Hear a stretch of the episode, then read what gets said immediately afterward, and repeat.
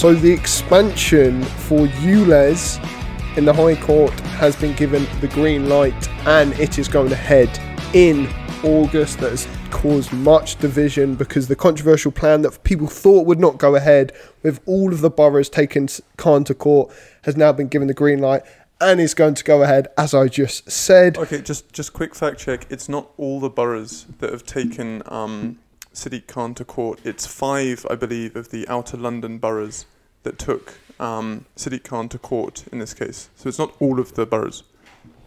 All right, good fact check. Good fact check. Um, but anyway, and also we're going to talk about the by-election. The Home Office secretly backs facial recognition technology to to curb shoplifting. Then we got the push for control, central bank digital currencies, much much more. Kevin Spacey, what's happened with that case? You know, we've got debanking, political banking. What the hell is happening in the world? It is bonkers, as always. But, ladies and gentlemen, we're in a completely different location because we are currently in Ireland and we are joined by a guy who I've had on the podcast a few times. You might have known him as the provocative, annoying guy in the corner who constantly makes comments and degrades the host, but is Peter Jacobs. What's going on? Well, thank you for that glowing introduction. Um, yeah, I was I was very skeptical when the podcast started, and I still am excited for the eventual rebrand that I hope you can do to change the problematic name.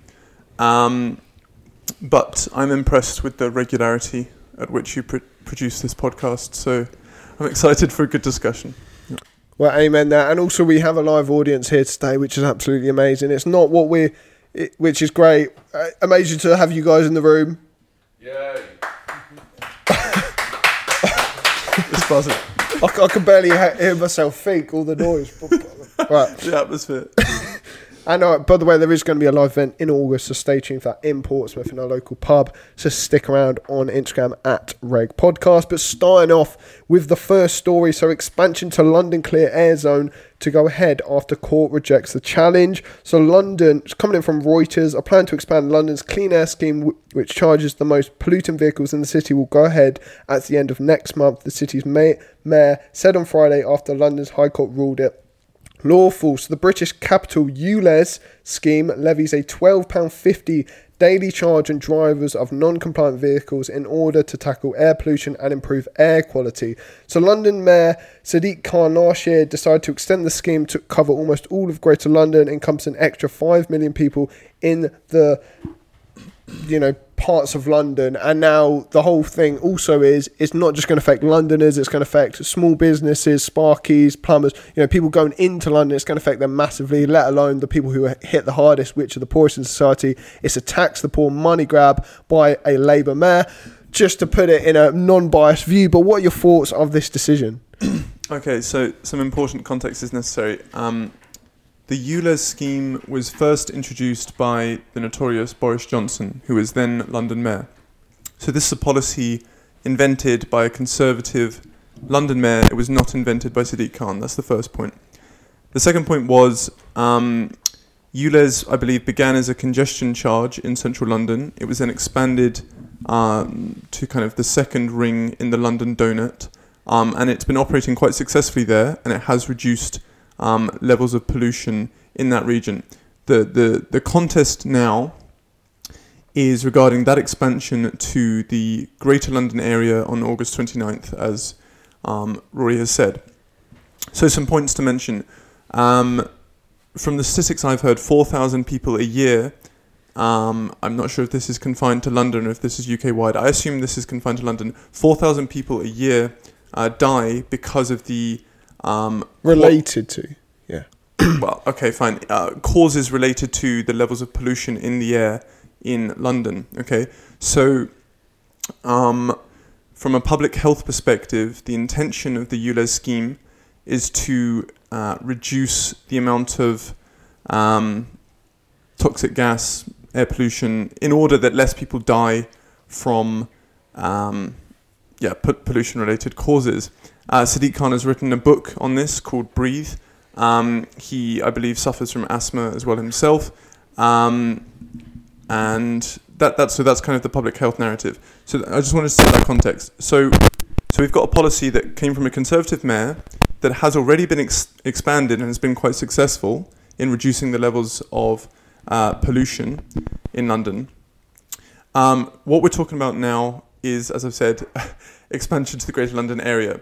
Now, th- there are things to say here. So, okay, um, uh, what was the point? The point is, if you drive a vehicle that is not considered to be ULEZ compliant because it is, um, it does not meet the emissions targets in the new, in the policy. The vehicle might be too old.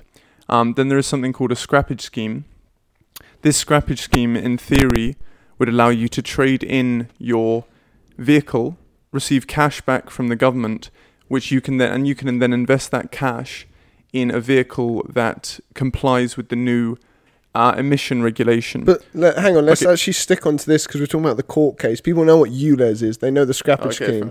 Let's actually talk about what this means going forward. It means on the 29th of August, a large proportion of people, 200,000 plus people, are going to be slung who can't afford. No, no, no. Okay, okay. Sorry, I'm going to push back again because the re- the reason I'm talking about this context is so we can um, really frame what we're talking about um, when the expansion happens. So the problem with the current policy is that the scrappage scheme only amounts to 110 million. So from what I understand, uh, for those people whose vehicles are not uh, ULEZ compliant, which is only one out of ten of motorists in the outer London area, so nine out of ten are compliant.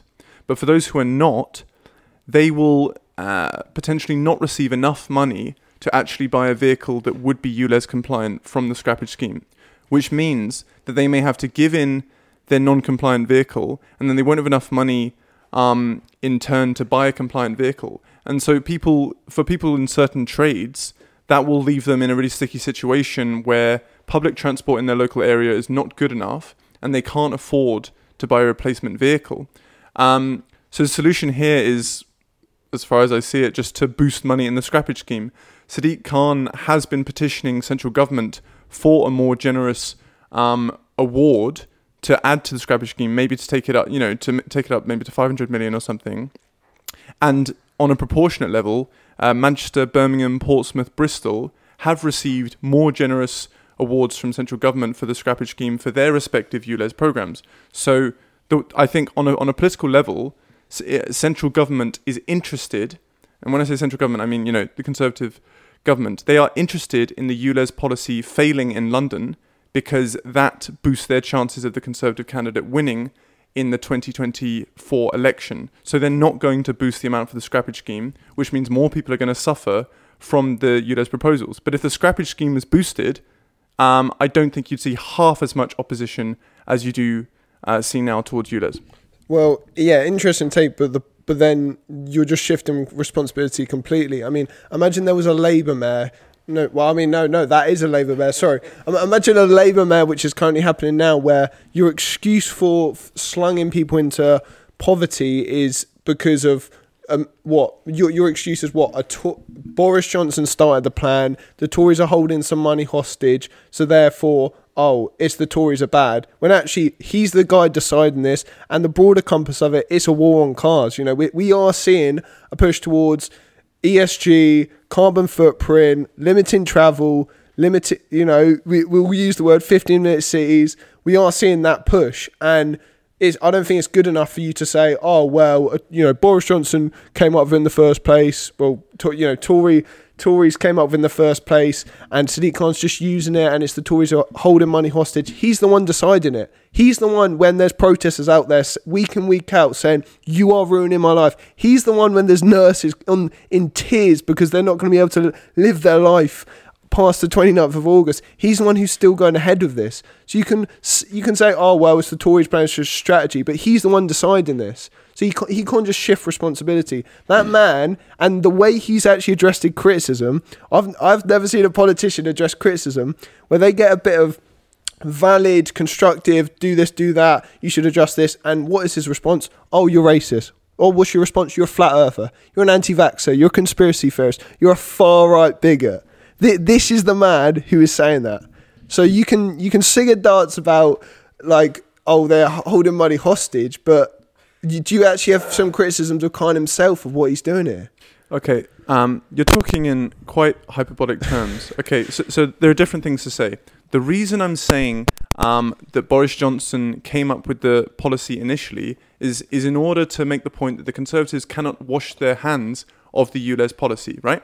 This is a policy in the London zone that was birthed by the Conservative Party. So both parties um, kind of have dirt on their hands regarding this policy. That's, that's important context.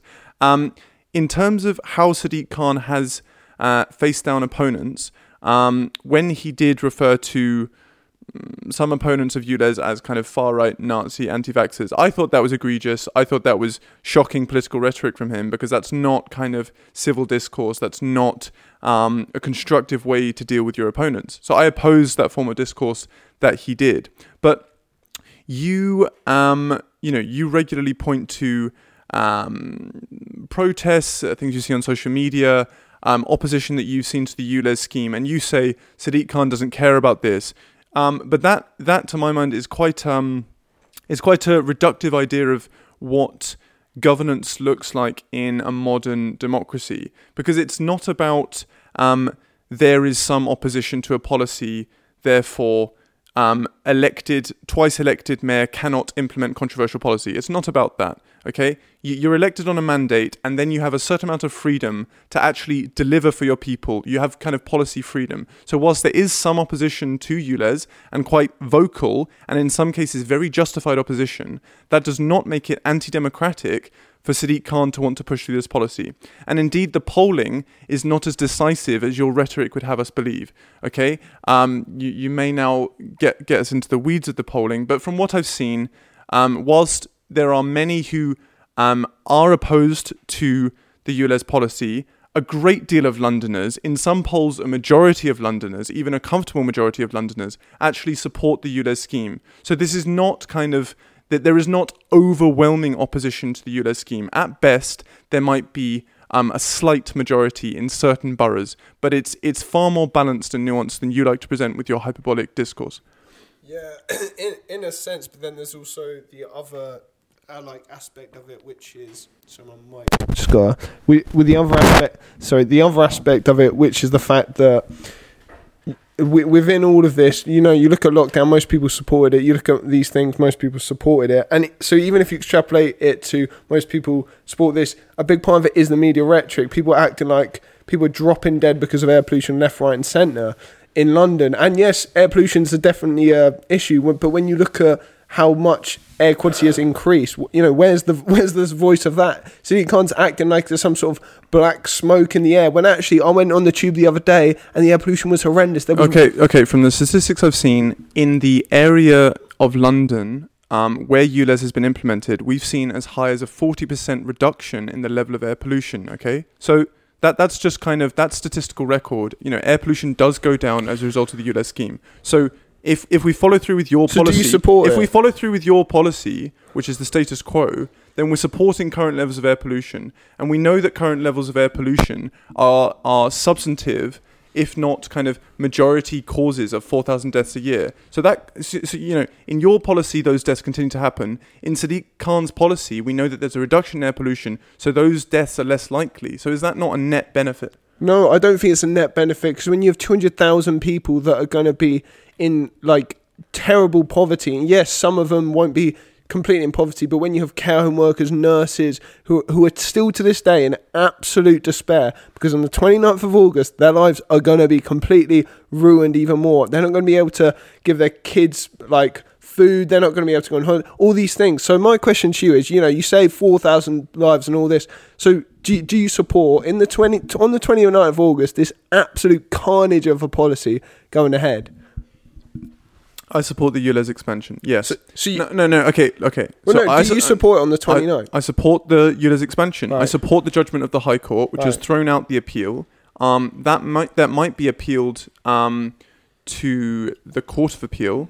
Um, so we'll see how that judgment goes. But you know, um, the consultation process that was undergone by Sadiq Khan to bring about this policy has been declared to be lawful. Okay. I'm not talking about him, so- I'm talking about you. No, no, no, do no, no, no. Okay, okay, Right, but this yeah. is this is my reasoning. Like, so there there is no. Um, th- there has been a legitimate legal challenge to the ULEZ policy, and this has been thrown out.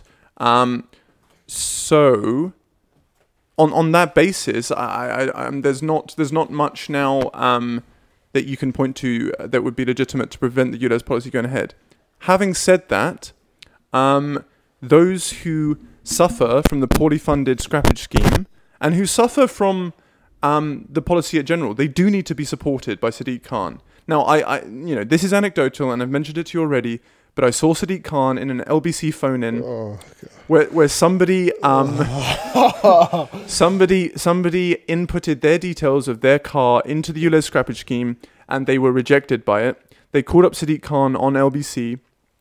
Sadiq Khan um, was aghast at, at, at what the caller was saying. He said he said for the caller to give in their details and that his team would follow up with them. Now that's that's one circumstance I accept, but my, my, my broader point off the back of that is that I, I do not think Sadiq Khan is kind of interested in seeing poor Londoners suffer. Oh, what a nice man, what a nice so man. When, so when the no no it's an important Well, point. no, no, no, it's- it's 'cause- not an important 'cause point. Because if we if, is that an if we followed your rhetoric, that's what we'd believe. So I do not think Sadiq Khan is interested in seeing poor Londoners suffer. I mean, that is just and, ridiculous. and, and as a result of not wanting that, um, if there are some, and there could well be, who who um, are deprived of economic opportunity as a result of ULEZ, I think the, the mayor's office will be working hard for those people because he because Sadiq Khan represents all Londoners.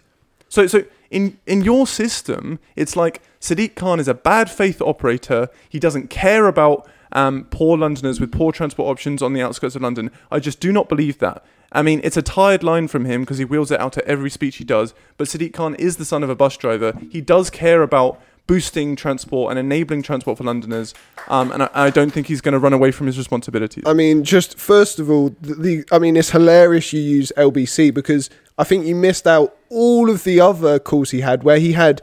Like he had a nurse who had four kids who called him, you know, spoke about I don't fit the scrappage scheme. I also don't fit, um, like I, I can't afford it. And there's multiple times, and sure, yeah, he's not an absolute moron who's going to be like, yeah, we're going to just leave you high and dry. Imagine there was a politician who said, who just completely ignored the call and was like, oh well, that's unfortunate. You, so, and, and you're supposed to be impressed that he shows a little bit of interest. Okay, but we, we can't we can't kind of But no, but we I'm can't not- prosecute him for what he hasn't done. We can point to Yeah, what no, he has right, and done. about we can, your other we can point to points- what he Yeah, has done yeah. when he's received these Yeah. calls, and he has engaged with these people. And about your other point, just so pathetic because, I mean, like the fact that you think because he shows a bit of interest, you're extrapolating that to, well, actually, he's a good person who cares about other people. Most people in government are like that. Most people do good things. Most people have a good interest. I, I don't get, give a, f- yeah, I, I don't care if that is the case. That's irrelevant. The banality of evil is a real thing, right? And I always bring it up because you always zoom out and just say,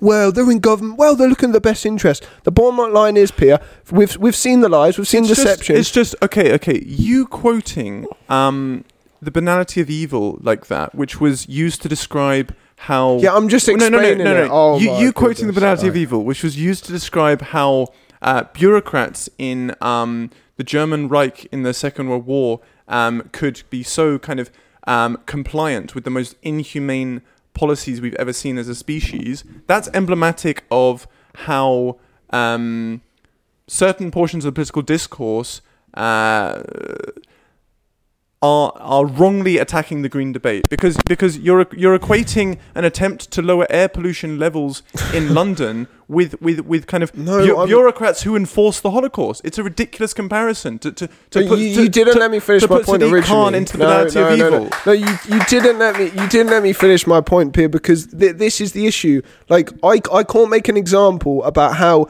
people in government do lie. They do do deceivious things.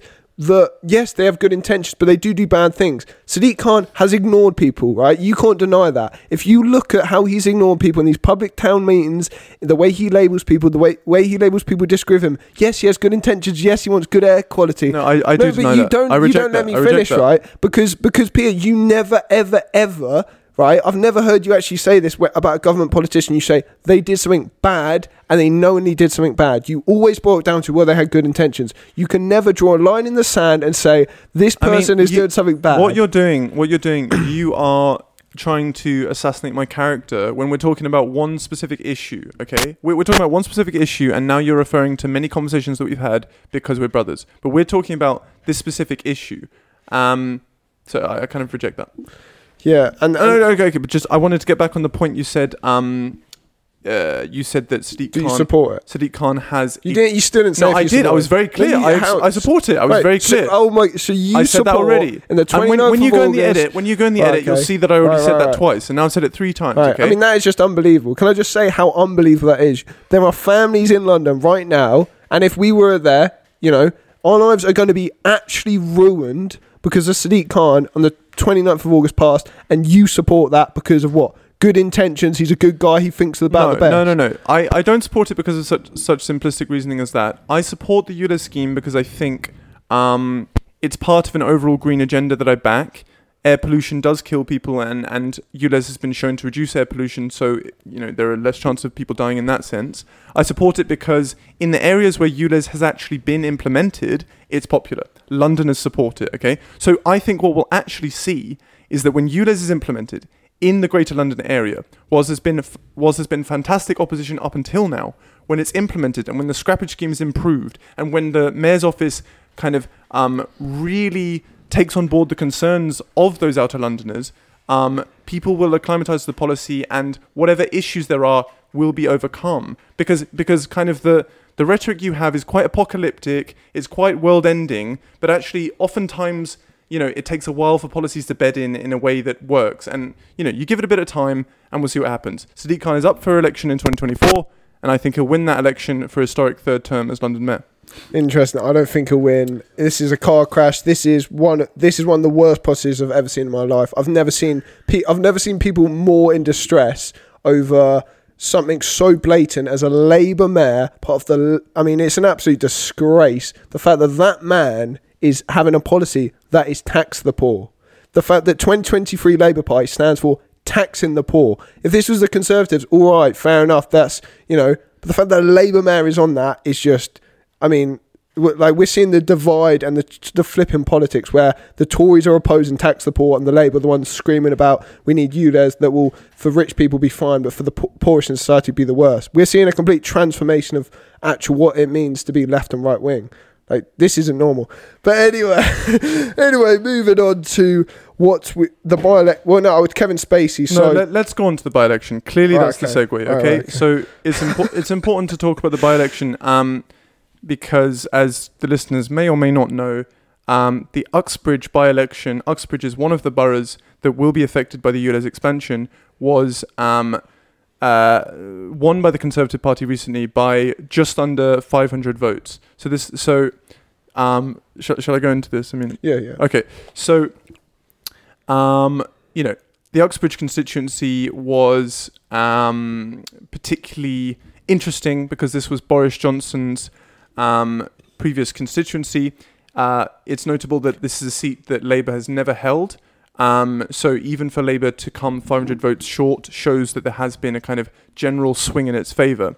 But kind of relevant to ULEZ here is that the Labour candidate in the Uxbridge by-election, after having been a big supporter of ULEZ, actually went onto the fence on ULEZ because the, the candidate ended up saying we needed to review review what was going Yeah. on with ULEZ. Yeah, delay. Um, which is an interesting dynamic, and and so kind of what what what everyone in the commentariat is saying is that the Uxbridge by-election was lost by Labour, um, or or rather not won, uh, because of ULEZ, um, because Labour's position on ULEZ was not clear. You know, I mean, you, you can't have a Labour London mayor being the face of ULEZ. You know, that's his number one policy, and then the Labour candidate in Uxbridge, which will be affected by ULEZ, saying, "Well, we need a review." Th- those aren't compatible positions. Yeah. So I, I I think that Danny Beales the candidate. He had to either completely oppose it or uh, really kind of properly support it in order to be credible as a candidate, and that's why he lost by the narrow margin he did. Yeah, and it's it's kind of a broader thing about like what are we going to see because if the expansion comes to the whole of the UK, what are in northern towns, uh, Labour M- MPs, for instance, going to come out and say, yeah, you know the poorest people here, we're going to make you pay more money and the rich people be fine. Like th- this broader thing is w- how are Labour going to actually kind of expand? Because people say, "Oh, this is just London," but this isn't London. This is just the beginning. If anyone out there who's listening seriously thinks that this ULEZ scheme will just stay in London, you are a moron. Okay, okay, but just you know, from from my understanding, ULEZ is not confined to London already. That's already the case. I yeah, Think, the Edinburgh. and- so I think in Portsmouth, I think in Bristol, well, clean air Birm- zones, Birmingham. You okay? You have ULEZ or ULEZ equivalent policies that have already been rolled out. So. Yeah, but I, I know less about how those policies have been received. yeah, and we're getting the 50 minute Cs, the LTNs. This all coming. It's I mean, all you- bubbling. You, want to introduce all your talking points, but you know. Yeah, and people say all this stuff's conspiracy theory. People say 50 minutes conspiracy theory, but at the end of the day, w- this is the beginning, right? You people can say it's a good thing, but this is the beginning of a long, long road, and there's going to be a lot of division. But I think it's super important to talk about, and that's why this is getting a lot of mainstream attention. I'm glad it is because waking people up to the fact that we are going to see a divide about what rights are respected and who are going to be affected most by it. But Okay, I know. I mean you you, you know. I don't know if your viewers are particularly interested, but I do want to mention a bit about the other by-election results, just to give a bit of political context. You know, in the broader picture. So, Labour lost the Uxbridge by-election by 500 votes, but it won the Selby and Ainsty um, by-election in Yorkshire um, by um, 24,000 votes. I think it was. It was a huge swing to Labour of of 20 plus uh, percentage points and now and now the the baby of the house, Keir Mather, 25 years old, is now the um, MP for that area for Labour. And then in Somerset and Frome, um, you had also a, an even bigger swing from uh, the Conservatives to the Lib Dems. So what what the by-election shows at large is that there is um, is that kind of the polling that we're seeing is being reflected uh, in terms of what people are doing at the ballot box because in, in all those elections you have a huge swing against uh, the Conservatives and only because of ULEZ uh, did Labour lose that Uxbridge by-election. And the significance of that is that uh, there's a chance that Labour could lose when it comes to local issues in the next election.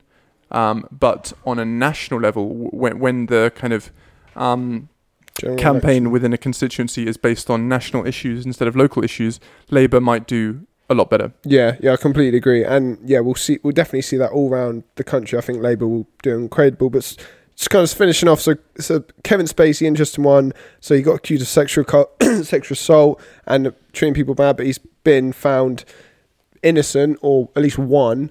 So, what what are your thoughts of that? Of Kevin Spacey, because it's an interesting question. Because he got accused of these things, he's found innocent, but the ripple effects will still be there. There will still be, I'm sure, issues with now his environment and how he works. And it is a broader issue like innocent till proven guilty unless you get accused of this thing, in which case you're guilty no matter what. What are your Mm. thoughts? Yeah. Um. So for context, Kevin Spacey, you know, huge actor, uh, most known by our generation for his role in House of Cards, but he was also in American Beauty, very famous film, and various other films. Uh, he was accused of sexual assault in America and also in the UK because he he was the director of a um, theatre company in London. So uh, since he um, since he received these charges, he he he's essentially been cancelled. You know, it's been very hard for him to find any acting work. He he was um, uh, set to do play a role as Al Gore in a, in a film about the former vice president of the U.S., but he he lost that role as a result of um, the allegations. And you know his you know he lost his role as the as the um, lead, lead character in House of Cards.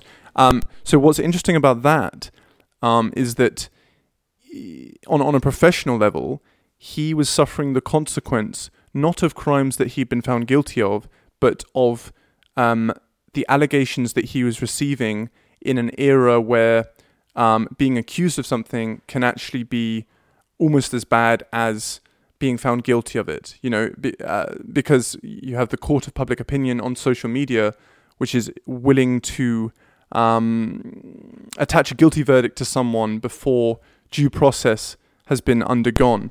Um, now, in both the cases across the Atlantic in the US and in London, most recently, Kevin Spacey has been found not guilty of uh, the sexual assault charges.